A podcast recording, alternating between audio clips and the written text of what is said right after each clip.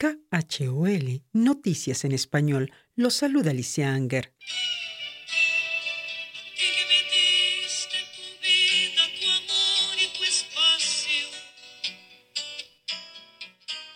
Miles de mujeres en el condado Teton celebran el Día de las Madres acompañadas de sus hijos este domingo 9 de mayo, pero hay muchas otras mujeres que no cuentan con la misma suerte especialmente las madres inmigrantes que buscando una mejor vida para su familia se ven forzadas a dejar la tierra que las vio nacer y a sus seres queridos. Tenía cuatro años, casi cinco años sin ver Tal es el caso de Yasmín, a quien llamaremos solo por su primer nombre porque entró al país de forma irregular y teme ser deportada. A sus 60 años, Yasmín, madre de dos hijos, nacida, crecida y educada en Venezuela, arriesgó la vida junto a su hijo menor para venir a Estados Unidos y reunirse con su primogénita. Lo que me daba fuerza y es que yo decía, mi meta es encontrarme con mi familia. Buscando salir de la crisis económica y de seguridad que se vive en Venezuela, cuenta Yasmín, desafió al peligro junto a su hijo de 20 años y ambos se enfrentaron al miedo cruzando al río Bravo, que divide a México de Estados Unidos. Sin imaginar, exclama Yasmín, que también su corazón quedaría dividido tras cruzar la peligrosa frontera de la madre naturaleza. Me separaron de mi hijo. Hace poco más de un mes, asegura Yasmín, tuvo la suerte de llegar al condado Teton tras salir de un centro de detención en Texas en el que cuenta estuvo semanas con el alma en un hilo.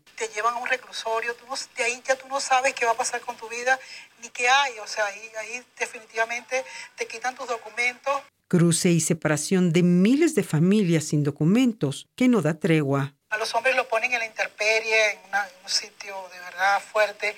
A nosotros las mujeres, con las mujeres con niños nos mandaban a celdas donde te daban una cobija. El abogado en inmigración Trujillo informa que muchos migrantes han optado por esta práctica buscando una reunificación familiar a pesar de los sacrificios de llegar a una ciudad fronteriza, azotada por la delincuencia y exponerse a perder la vida han intentado cruzar el río o pasar por desierto, que este, tuvimos lastimosamente casos donde personas casi murieron ahogadas en el río este, por intentar cruzar.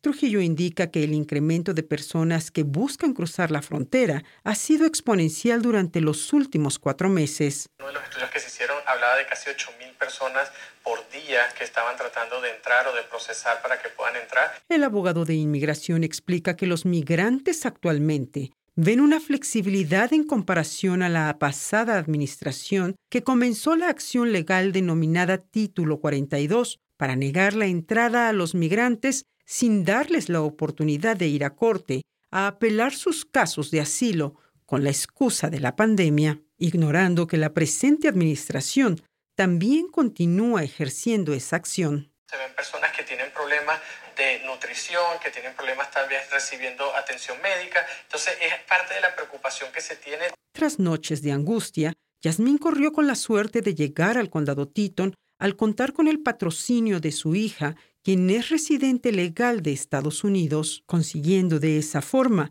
el tan anhelado abrazo de su primogénita. Pero la felicidad de Yasmín asegura, este Día de las Madres no será completa y solo le queda aferrarse a la esperanza de volver a ver pronto a su hijo menor, quien permanece en un centro de detención en Mississippi. Yo le digo a mi hijo, sé que vas a salir de ahí, mi amor, y que te vas a nos vamos a reencontrar como familia.